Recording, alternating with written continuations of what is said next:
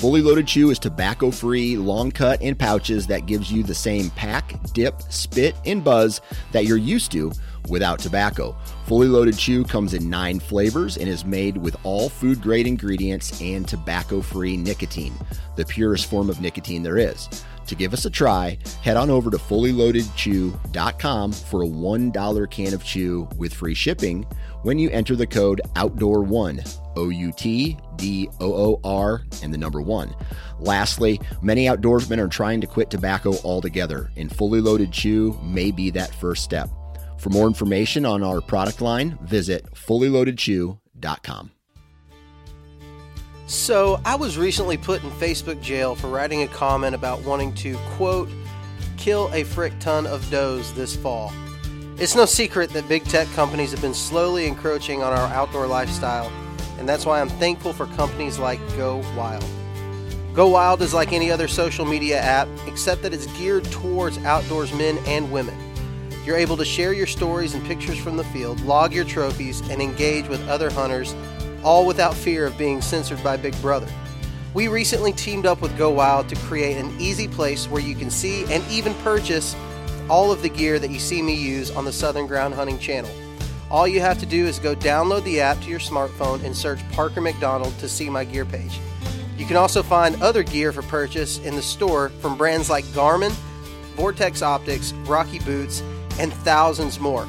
Now, here's the best part if you use the code Southern Ground, all lowercase, all one word, you can save 10% on anything in the Go Wild store.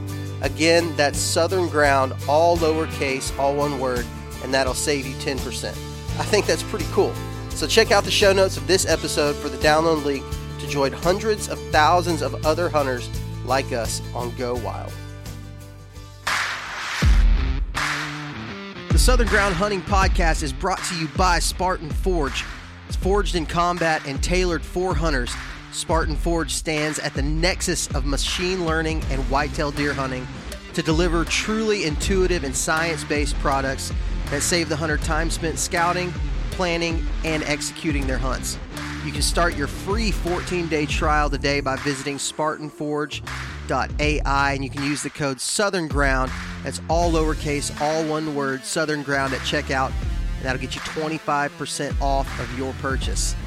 You're wanting to know more about saddle hunting? Well, check out tetherednation.com for all your saddle hunting needs. Tethered is for saddle hunters by saddle hunters, and they're redefining ultralight hunting. If you'd like to support the Southern Ground Hunting Podcast, you can visit patreon.com forward slash Southern Ground Hunting, or you can click on the link in the show notes of this podcast episode. We offer two different tiers for our patrons that offer a solid list of benefits. We'd love for you to join the Southern Ground Hunting community today. Again, that's patreon.com forward slash Southern Ground Hunting. And now, let's get to the show. What's up, everybody? Welcome back to the Southern Ground Hunting Podcast. I am your host, Parker McDonald, and I'm going to be flying solo this week. It's been a busy week. Uh, last episode, you guys heard that we were in camp with Mark Kenyon and the, the guys from the Meat Eater crew. Uh, me and Dad, of course, had our normal annual rutcation, and those guys joined us. That's a really, really fun episode. Y'all should check that out. If you haven't yet, uh, you definitely need to check out that episode.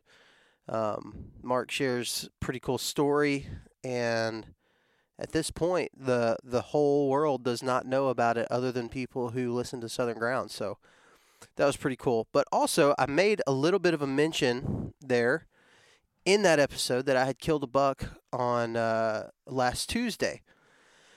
We didn't talk a lot about it um, because I wanted to. I really wanted to talk with the meat eater guys and get their opinion on hunting in Alabama, and most of them had never been to Alabama before, so it was a, a really interesting perspective from a lot of guys from the Midwest and the North, uh, and even a couple of them from uh, far west, Utah, and stuff like that. So they had a really cool perspective on it. Uh, I think they enjoyed it.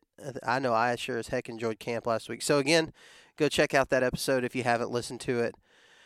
Um, and also, before we really get into the meat and potatoes of this podcast, go check out Go Wild. Um, if you haven't already done so, I have that ad play every single week. You hear me talk about it, but um, the last the series of videos that we're in right now on the YouTube channel, which there's two new ones that have gone up this week, and uh, we're starting uh, some that are uh, uh I call them presented by Go Wild episodes, and uh, in one of them that I just dropped, I tried to highlight some of the gear that I use and uh, just different things arrows, release, binoculars, just different things on there. And uh, I really encourage you to go check it out. Not only for the shopping ability, where you can, you know, buy some really cool stuff from some pretty big name brands, and and brands that are not like box store brands necessarily, but uh, stuff that hunters, hardcore public land guys, like a lot of the people listening to this, stuff that y'all could use, uh, not just stuff that you could buy at Walmart. So go check out Go Wild for that, but not only that, but for the uh, just the whole social aspect of it. It's a it's a social media app, so you can log your trophies. If you kill a deer, kill a turkey, whatever, you can log that, and people comment on it. It's really cool. Just a really cool social social media app that's designed for uh, outdoorsmen and women like we are. So go check that out. So going back into last week, uh, I kind of mentioned in that podcast with Mark that I had killed a buck that same day, and it was actually uh, a pretty solid deer. Um, it was really strange because I went out with I'm not I don't want to say like low expectations, but they weren't super high expectations either. So this spot that I went to, um, I've actually killed a pretty good buck in it three years ago, uh, to the day. So it was December seventh, three years ago. Um, and it was a old deer, a really old deer, mature buck that uh, after that was my first sit in that place. I'd never been there before. I hadn't scouted it, hadn't turkey hunted it, nothing. So that was my first sit there. So it was really kind of surprising when I killed that deer there, but I have hunted it a couple of times since then um, in that general vicinity. And here's the way it sets up very classic Parker. So if you've listened here before or you've watched videos, you've heard me talk a whole lot about these edges, finding where the most edges meet, and a terrain feature coming out of it. This is like just the typical, and this is probably the spot where I realized that that was such an important thing. Um, just watching how the deer used it in the times that I've hunted it, seeing how they seeing how they travel through that area, it's just kind of the perfect representation of that. So it's a uh, a stand of pines that are really thick, have a really thick understory, a clear cut. Um, that's probably I don't know. Let's say it's four years old, five years old, maybe um, but it's significantly shorter than the pines. And then the public side is hardwoods. So uh, there is a big, huge. I got called out for calling it a ditch. There's a big, huge holler that comes up from the water, and it's very steep on all the edges of it. But it's just a just a, a creek drainage basically, and it's got a bunch of rocks. It's really rocky, and so what a lot of these deer do is they go around that. But where where it kind of flattens out where the deer can go around that ditch also lines up very perfectly with that three-way edge. And there's a bench on it. There's a there's a whole bunch of different uh, terrain features right there that are pretty cool and make it work really well. But even at that, I wasn't just I wasn't over the moon confident that I was going to be able to kill a deer um, right there. So first light, uh, Dad actually dropped me off. We were using Dad's bass boat. He dropped me off in the spot. First light uh, had a doe come through, and she didn't look hot or anything like that. She didn't look like anything was chasing her. She was just kind of going about her business, doing exactly what I thought deer might do, and what I'd seen deer do there in the past. She was traveling from let's see, which direction would it be? From north to south. The wind was out of the east that day, which ends up being perfect for that for that uh that spot. She was traveling north to south, going around that holler, and she was going. She ended up walking straight into right in the middle of all three of those transitions. She was just going to use that trail. Uh, a few minutes later, I see another deer coming behind her, and my initial thought was, "Get ready, that's a buck." So I got my gun up, got ready, made sure all my cameras running. Turns out it's just a doe with four other does with her. Um, so there's six does altogether right there in that short amount of time, and not a single buck. So the crazy thing was, the deer were all walking. They all eventually caught up to that first doe, and uh, they, they walked right into that trail, into that that three way edge right there, and they start blowing like crazy. And so I drop milkweed. My wind's not going that direction. Like, man, what in the world is going on here? And they all run. They all like just straight up run. I'm like, well, heck, I don't know what that is. Then all of a sudden I start hearing, burr, burr, burr, burr. so I get ready again. Like, well, there's a buck over there that's chasing them off. So I get ready. Well, here comes one of the does just absolutely booking it. And another doe walking behind her, kind of with the no- with their nose to the ground. And I hear, I still hear the but it's following this second doe, and I'm like, man, that can't be a doe. Like it's it's grunting, it's got its nose to the ground, it's on that doe's trail. Like what the heck is going on? And so I pull up my binoculars, and it turns out to be just a spike with like little bitty, tiny, tiny spikes.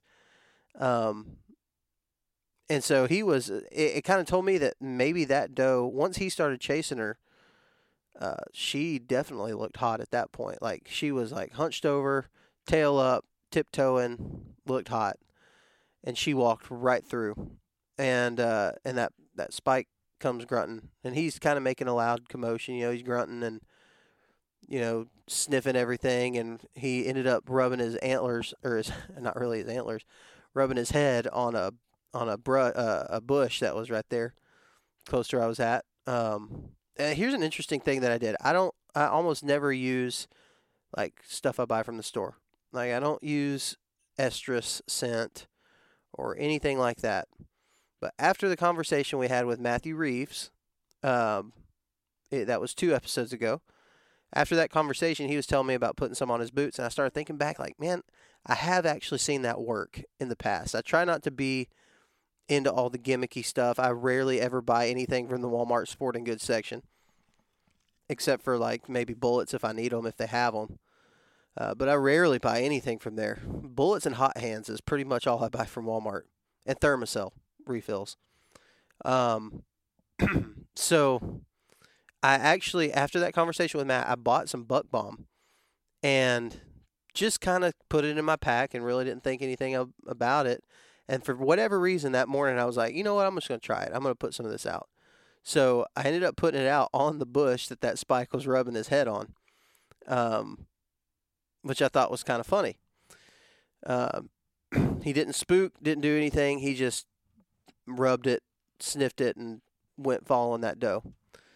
So I, I guess it was probably 30 minutes later. At this point, it's probably 7:30 7.30 maybe 8 o'clock and i can see a, a deer i'm kind of midways up the hill um, where that that transition line is and it kind of flattens out right there a little bit but it still continues gaining rising in elevation the further you go up and i see a deer probably 150 yards through the trees um, walking up top. So it's like man the way that deer is acting, it really looks like a buck. And I actually initially thought that that may have been the buck that I heard grunting before I saw this other spike. so I have been doing this this year a little bit more, this more aggressive calling, um, even blind calling some, uh, where I'll take branches or uh, tree branches that are next to me on a tree that's growing up next to the tree I'm in. Maybe it's a branch that's uh, maybe it's a branch that's you know coming off the tree that I'm in. Um, but I'll take that and I'll just start thrashing it like crazy and making noise. And part of the reason I started doing that was because last year whenever I was in Kentucky, uh, I killed that big buck right after I had done that. Um, I, and I wasn't doing it on purpose. I wasn't calling. I was just breaking branches so I could clear out shooting lanes, uh, a place for me to shoot out of that tree. And I was breaking branches like crazy. And it wasn't, you know, a minute later that I had that big buck come in and I shot him. And then had two other bucks come in within the next 10 minutes. Um, two other good bucks. So after seeing that, I've also had experiences when I was using a climber where when I would make a ton of noise going up that tree with a climber, just scratching and, you know, uh, scraping that bark. I've had a lot of experiences where deer will just kind of get a little bit curious and they'll come and look at it. Um, it's natural sounds. Those natural sounds like that, they're kind of used to it. And that time of year, this time of year when it's the rut, you know, tree branches breaking and thrashing is a noise that really gets their attention. So I've been doing that a lot this year. In fact, the first buck that I killed in the thermal hub, he uh, he he was I'm not going to say he was coming to that, but I had just done a sequence where I was, you know, breaking tree branches and doing all that stuff. So um so I did that after I saw that buck up the hill 150 yards. I went ahead and decided to just try something and and try to do one of those aggressive calling sequences. And uh, I, I guess it was probably 20 minutes. It was nine o'clock. Uh, I heard the birds start chirping, and if you're if you're not paying attention when blue jays start going crazy, when squirrels start barking, uh, take this as a sign from God that you need to start paying attention to that. I can tell you a very large percentage of the time, whenever I hear those jays, those blue jays start going, or when I hear squirrels start barking at something, especially if it's in the direction of where I feel like deer are going to come from, whether it be a, a, a hard edge or something like that, there's a large a large percentage of the time it means there's a deer coming. Um, I'm not going to say 100%. I'm not going to give an actual percentage there because uh, I but I can tell you there it's a it's a pretty large percentage of the time. And so I hear the birds start chirping and and uh, like I said, it's about nine o'clock and they're chirping kind of at my probably four o'clock. So kind of behind me and it's really kind of downwind of where I'm at. And so I'm turned around kind of in that awkward position looking back to my weak side in the saddle and I'm turned around looking and looking and those birds are going crazy and the squirrels are barking over there and I'm like, "Man, there's got to be something over there." And I'm kind of looking around and I probably stay that looking like that for about 30 seconds. And I eventually am like, "Well, there's nothing there's nothing there. They're just barking at something else."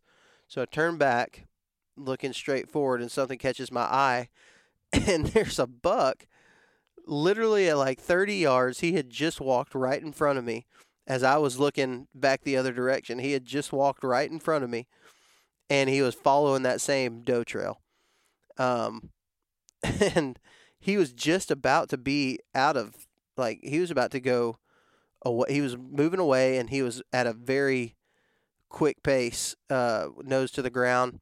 And all i could really tell was that's a good deer it wasn't like, you know, I didn't have a ton of time to look at him and look him over, make sure he was, you know, big enough or whatever. I could just tell that's a good one. Sorry about that. And so I'm trying to get my gun up, I'm trying to get a shot, and he hits this little tiny opening. And I shoot him, he pops up, and I know I hit him. I know I hit him good. Like hard hit and that Joker stands there, and I think he's about to fall over, and he just keeps puts his nose to the ground and keeps following that doe trail, and uh, I I was kind of amazed. I knew I hit him good. Um, I could even see I could see blood coming out of him right in his shoulder, like perfect shot right behind the shoulder. And so I pull up my gun and he starts going back on that doe trail and I try to shoot him again and I missed him, but it did get him to stop following the doe trail and he started running back towards me. And so as he's running towards me, I shoot him again and hit him that time. I'm trying to I'm trying to remember where I actually hit him that time. I think I hit him like mid body, pretty far back because he was running. Um, and the Joker kept running and he was running towards the property line. He ended up uh, hitting a blowdown, which like just absolutely clotheslined him. He got his antler stuck in it and fell to the ground and uh, died very quickly. And uh, it, so the crazy thing to me was that, I mean, he had two shots of in him, and one of them was just, I mean, like absolutely a money shot. Just kind of, it's kind of a testament to their will to survive. And if you watch a lot of my gun hunting videos, it's very rare, unless I just drop them and I can see them well, that they're dead. It's very rare that I will just shoot once. Um, I, I I have been I've had a lot of situations where, you know, you think you put a good shot on them. Maybe you hit them a little far back, or maybe you hit them high, and it just knocked them over, and kind of just the knockdown power knocked them down. And you sit there for a little bit, and then they end up getting up and running off. I've had several times like that, and uh, both times that I've had it happen that I can remember, the deer I, did, I didn't find the deer, and so I just I, I always try to shoot them if I can. If I get the opportunity, I'm gonna shoot them again, um, especially if I know they're running or whatever. Um, so that you'll definitely see that I, sh- I shoot a lot of bullets during gun season. Um, and and also I want to tell you guys this too. I always try to like I really don't edit much out. When I make a mistake or make a bad call or make a bad shot that I shouldn't have taken or anything like that, I pretty much always try to put that in the video um, or talk about it on a podcast because I think it's realistic. I think a very large percentage of hunters make the same mistakes and it happens. Stuff like that happens and we shouldn't we really shouldn't be censoring ourselves. I don't feel like. I think if you're making hunting content, um, it's kind of how we got in this situation. This kind of shaming situation on social media in the first place, and so I always try to be as realistic as I possibly can, as raw as I possibly can, and not hold back from how the story actually took place. Just because some joker with a keyboard might say something negative about it, I really don't care. I'm making these videos for me I'm making them to help other people. Uh, that's just I don't care what some joker in his mom's basement wants to say about it. Um. anyway, so at this point, I really I don't know how big this deer is. Um, I could just tell he was good. That was just about it. And I actually texted Mark, uh, and it was like he said, "Well, tell me some details. How big is he?" I was like, "I, I don't know. You know, I I have no idea how big this deer is, and it, that seems to be the case a lot of times during gun season, just because things happen really quick. You're able to shoot a little bit faster. Um, it, during the rut, you're making split second decisions a lot of times because the bucks are going to be on the move. Um, so like I said, I don't really know how big this deer is. So I get down, get my cameras on and all that stuff, get my sticks taken off the tree, and I start walking over there to him. And when I get up to him, uh, his, his head is kind of in that blowdown. He had gotten tangled up really bad. So all I could see was a butt. I could see the butt end of him sticking up. And I'm going to be honest with you. At that point, my stomach dropped because that butt end looked tiny, man. I mean, I was like, did I just shoot a like a four point or something? Like, really wasn't my intention on this hunt. I thought that deer was a lot better and all I can see is his butt end, it. It looks like a fawn. Like it looks tiny. And so I, I walk over to it and I'm just kind of, you know, expecting the worst. And I get over to the head side and then everything just Im- immediately changed. I don't know what it was about the, the the position that he was in, but it just made his body look small. But he was, you know, an average sized deer for Alabama as far as body size goes. Three and a half year old deer, but uh, I, I pulled his rack up out of the out of the thicket that he was in, and my gosh, I, I mean, you, you heard of ground shrinkage. This one had major ground growth, um, just great mass all the way all the way to the tips of all of his antlers. Um, he had really good mass, decent tine length very wide. He was a wide deer.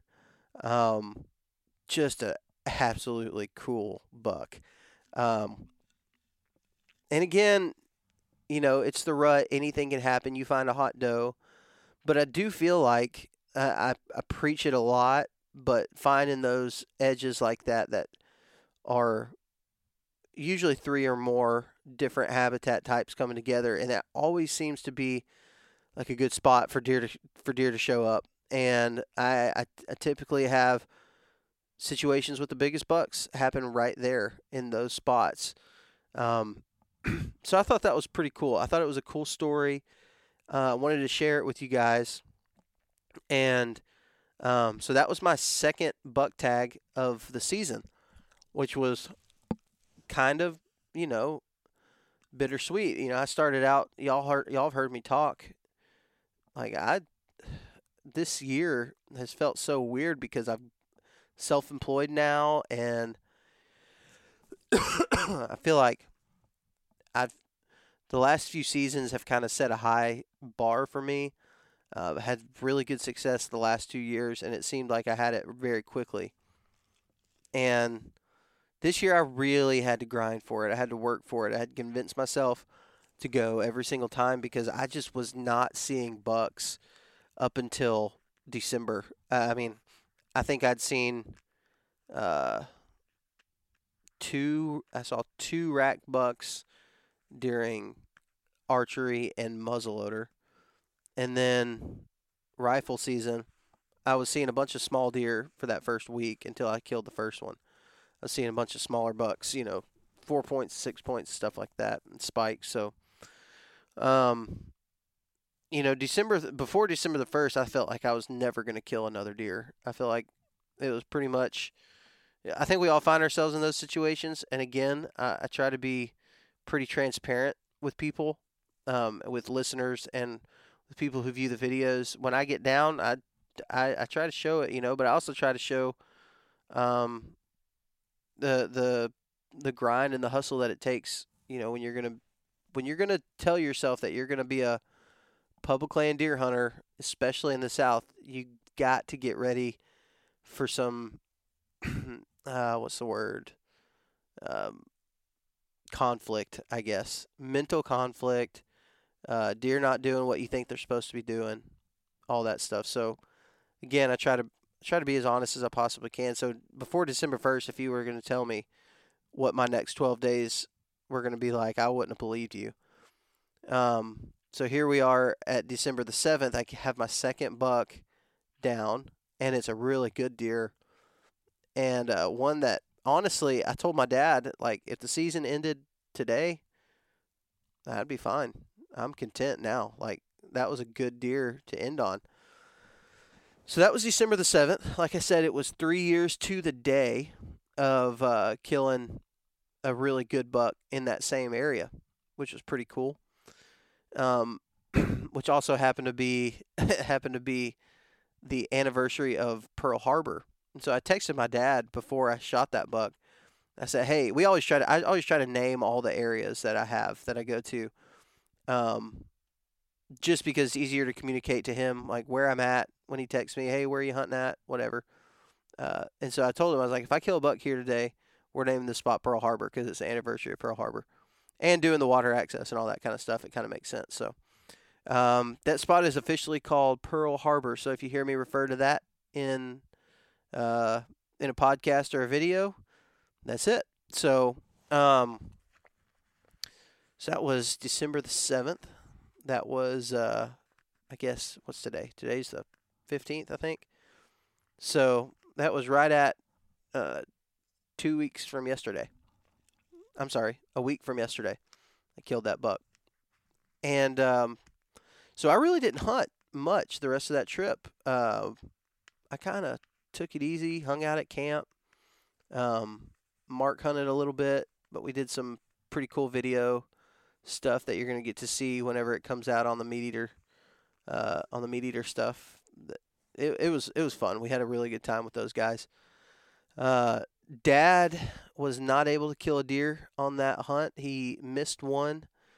Um, he actually had a pretty cool encounter. Uh, five bucks all came out chasing the same exact doe, and uh, he tried to get a shot on one, and it just it was a tough shot, but um, it was a fun trip. We had a really good time.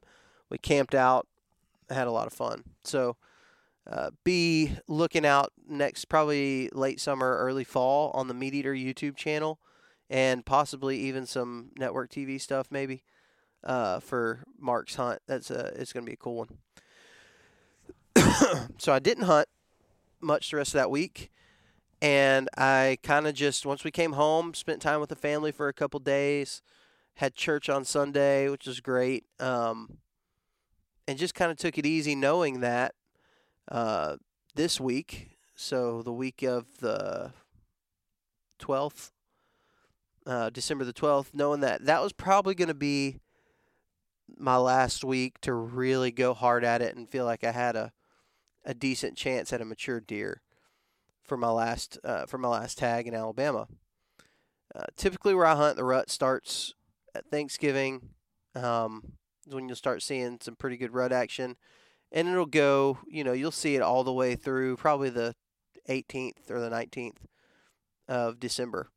Um, so really, Thanksgiving to Christmas is your best opportunities to kill uh, a good buck in the areas that I hunt. So I knew this was going to be my last week of really being able to do that because we were leaving. We're leaving for Texas to spend time with our family there um, on Saturday on the 18th. So I kind of wanted to rest up, get some good sleep, um, catch up on some work that I need to get done before this week. And on Spartan Forge, uh, I really expected the movement to be forecasted better. Um, I'm not saying that it was forecasted incorrectly. I just expected the more full range movement to happen this week. But really, the only day that it had uh, it had listed as full range movement was Monday, uh, the 13th. So I'm going to be honest. I was a little bit disappointed.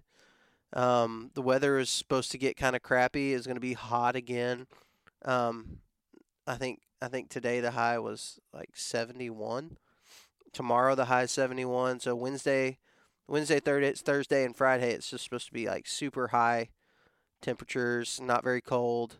I think we're supposed to get some crappy weather, some rain and storms and stuff again. So I was uh kind of let down when I looked at the forecast, if I'm being honest. And uh, but Monday was supposed to be really, really good.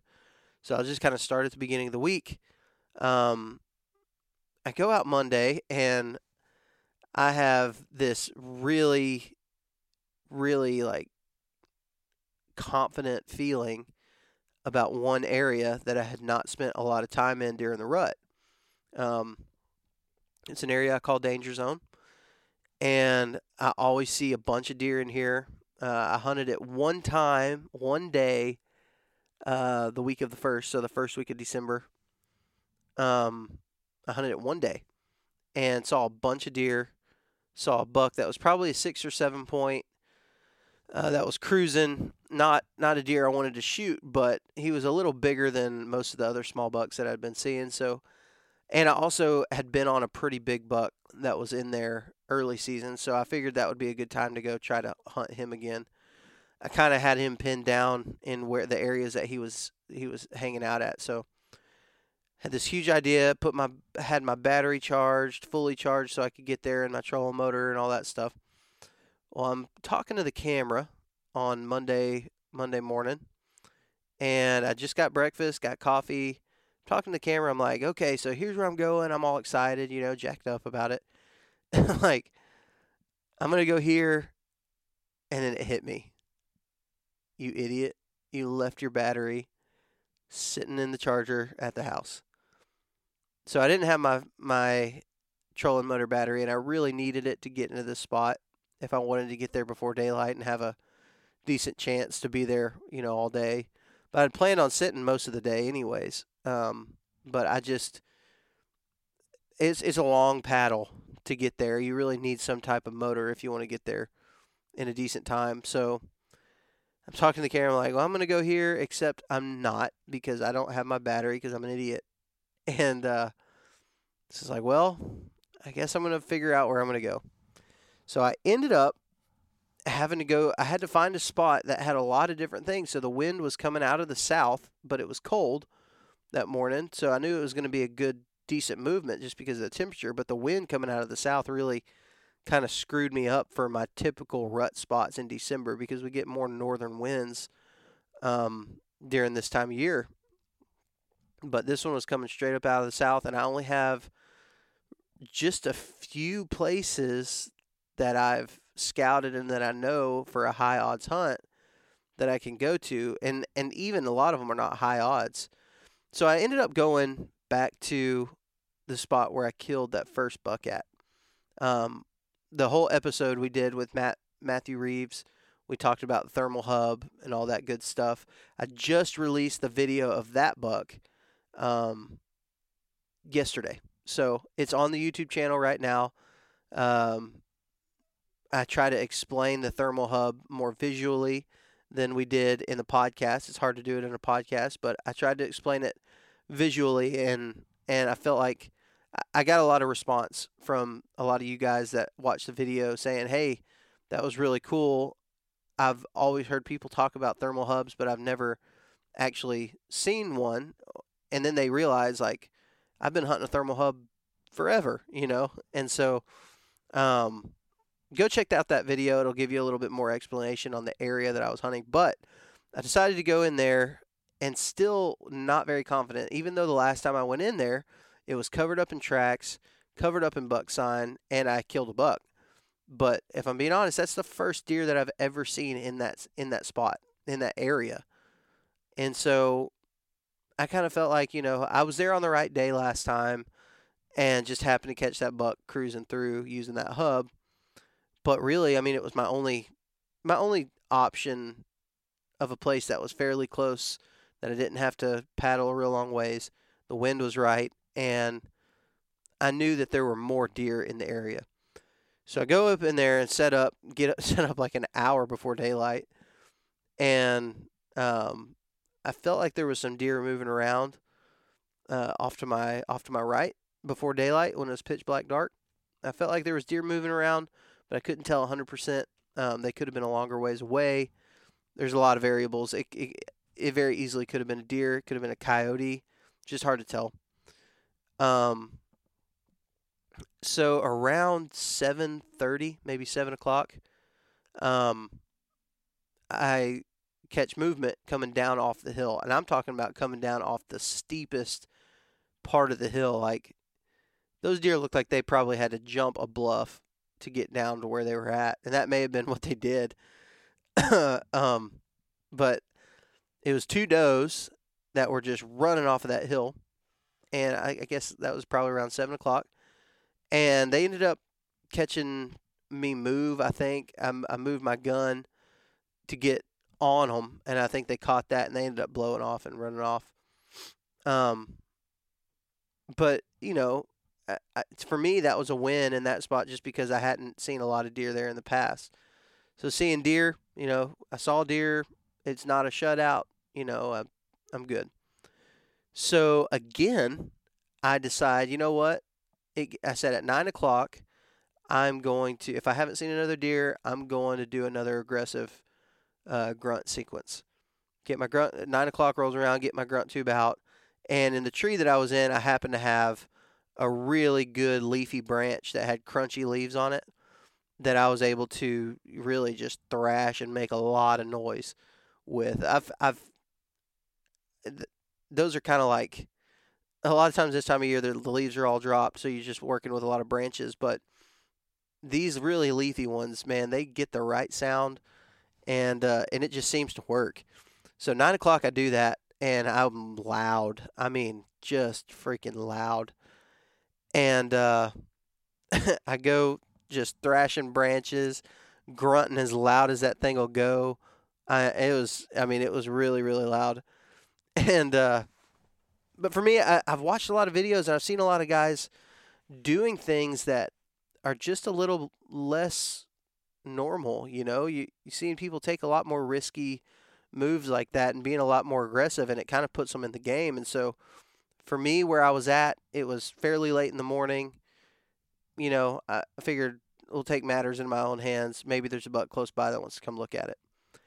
So do all that, and I guess it was about nine. Oh, what was it? Probably 20 minutes later, 9:20, 9:30, something like that.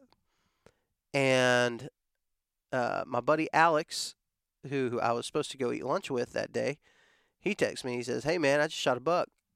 And so I was like, "Well, heck!" So I'm looking at pictures of his buck on my phone, and you know, congratulating him. I thought that was pretty cool. And I look up and I see a deer walking the dang thermal hub almost exactly like the first buck did. Um, this one came out a little bit lower in it, um, more than likely because he was coming to check out what that noise was. But I mean, he did almost the exact same thing. Came on that lower part where it's a gradual, more of a gradual slope, kind of staying away from the bluffs that are higher up top. And uh, so I look at him and I think, man, that looks like a flipping Clydesdale walking through the woods. I mean, just a big, huge bodied deer. And so after that, once I realized like that's a mature buck, I could tell that he had a decent rack. I couldn't really get a good look at him. He was in in some, you know, he was moving quickly. Is a split second decision when they're cruising like that. You, you really have to make those. But I knew he was mature. I knew he was a big deer. Um, I just couldn't really tell much about his rack other than that it was, you know, it was there and it was decent. I could see it from a long ways away. So I pull up my gun and get my gun on him, and he's perfect. Broadside, standing there. I pull the trigger and nothing. Just click. Like, actually, I posted a video on uh, Instagram of this moment. my gun misfired. I've never had that happen on a buck before. And uh, so, kind of one of those things where you just, eh, I'm not going to say I freaked out because I've watched that video and I don't look freaked out at all. I look like completely calm, just stay in that zone. But here's the funny thing on the video, I flinch like a madman. Like that, that gun goes off and it clicks, and I'm like, I flinch so big. It's probably a good thing. It was probably God, you know, intervening because with that big old flinch, I don't know that I was going to hit him anyways. Um, but so I get another round racked in there, and the deer doesn't even care. Like he don't hear it. If he does hear it, he's just not even worried about it. But that bullet's like clanking all over the place when I uh, eject it. And in the video, you can see the deer kind of looks up and then just goes about his business. He just keeps coming towards me. So I get another round in there, and I'm able to get another shot in him, and uh, or the first shot in him, and he drops right there, dead. I mean, just perfect shot, right through the shoulder, drops dead, doesn't even move a muscle. So that was a weird moment for me. That was three good bucks in 12 days when I thought my Alabama season was just going to be a wash. Um, I wanted to share that with you because I imagine a lot of people try to kind of finding themselves in that, especially if you're hunting places like Florida, Alabama, Mississippi, these places that have these later rut times. It is so hard not to get discouraged when you see everybody and their dog shooting big bucks in November, and you're still sitting there like, "Well, I ain't even seen a buck." Um, I've been there. I was there 12 days ago, thinking it's just it ain't gonna happen. But all it takes is just a moment, man. I mean, it takes a split second for all of that stuff to change, and for you to have one of the best seasons you've ever had. I mean, I was sitting here December, or I guess what was it, the morning of December the first, driving to the spot, just feeling like I'm never going to kill another deer again. To here on December the 15th today, I'm tagged out, had one of my best seasons ever. It it's crazy. The sport is crazy. Um, the chase is nuts. You can feel like so many times that you're a failure and that nothing, no plan is ever going to come together. You're trying to implement the tactics that you hear us talk about. You're trying to implement things you hear other you know, content creators and and other deer hunting successful deer hunters. You're trying to use these tactics and that you hear them talking about and it just isn't working. You feel like I'm just doing something wrong. Here's the fact is it it is such a low percentage chance that you're going to go out and kill a buck. The percentage is very low. The biggest thing is just go. Spend time in the woods. Just go. Implement the tactics. Do the smart things. Um, and eventually, I can tell you if you do it long enough and you're paying attention and you're just and you're keeping a, a positive attitude and uh, it's going to work out. It just will. So that's going to kind of be it for this podcast. Really, I wanted to share the stories and I wanted to share, you know, I've, I've wanted to share all that stuff. Drew is actually out today because he's sick. Um, but Drew's had a banger of a season as well. And so we're going to have to get him back on the show here pretty quick. We were going to talk about all these bucks together, but uh, I wanted to share the story just from my perspective and, and share just that the story. Some tactics, you know, some of it's just going and being there, being in the right place at the right time. And that's not going to happen. I hear so many people get discouraged and like I'm just not even going to go anymore. I'm I'm done. I, my season's a wash. But man, as long as there's still season, as long as it's still in season, you need to be out there any chance that you get because you just never know when your luck's going to turn around. So, that being said, we're going to wrap up this podcast episode. It's a little bit shorter, 45 minutes, a little bit shorter than most pet podcasts that we do, but um, it's a lot easier to tell a story when it's just me by myself. So, uh, yeah, I'm done. I'm tagged out in Alabama. I'm going to be going to Texas this week, maybe do some hunting there. And then um, I've had a lot of people reach out. A lot of Florida guys reach out and say, "Hey, you were all about Florida a couple years ago. What's going on? You ain't been back. You ain't been hunting." Well, I am going to be hunting Florida this year. I am going to be on a, uh, a hunt with my buddy Walter Lee and a bunch of the guys who are uh, patrons to the Chasing Tales Outdoors podcast, and we're going to be hunting North Florida. It's going to be a freaking blast. The camp is going to be fun. Hopefully, we kill a few deer. So I will be back in Florida. Uh, that'll be January, first week of January. We'll be doing that. And then Alabama has these things called bonus buck hunts, where you can go to a WMA for a day and try to kill a deer, try to kill a buck on one of these bonus buck hunts. So I may be trying to do that. Um, may end up going to Mississippi or something like that if I get a chance. And you guys know me, I I'm definitely not against shooting a doe any chance I get. So uh, I might dust off the bow and see if I can kill some does in some new areas. Try to learn some new areas for next year and maybe kill a doe while I'm at it. So definitely going to have some new videos on the YouTube channel here very shortly. I just opened, uh, just uh, uploaded one yesterday. So if you're uh, got some free time, go check that out. I'd love it. Love to hear you guys' feedback. But I've got two more buck videos to put up, and uh, hopefully that won't be it for this season. All right, guys. Good luck. Be safe. Go kill some deer. If you do kill some deer using any of the things you hear talked about on this podcast or any things you see me do in the videos, reach out. Let me know. I love them. I love those. I love those. The, the feedback and when somebody tells me, "Hey, something you said went into me killing a buck or whatever. That's that's about the most encouragement that I that I get. I love it. So, all right, we'll see you guys later. Thank you all so much for listening to this week's episode of the Southern Ground Hunting Podcast. As always, a big shout out to all of our partners. That's Go Wild, Spartan Forge, Tethered, NuCanoe, and Scree Gear.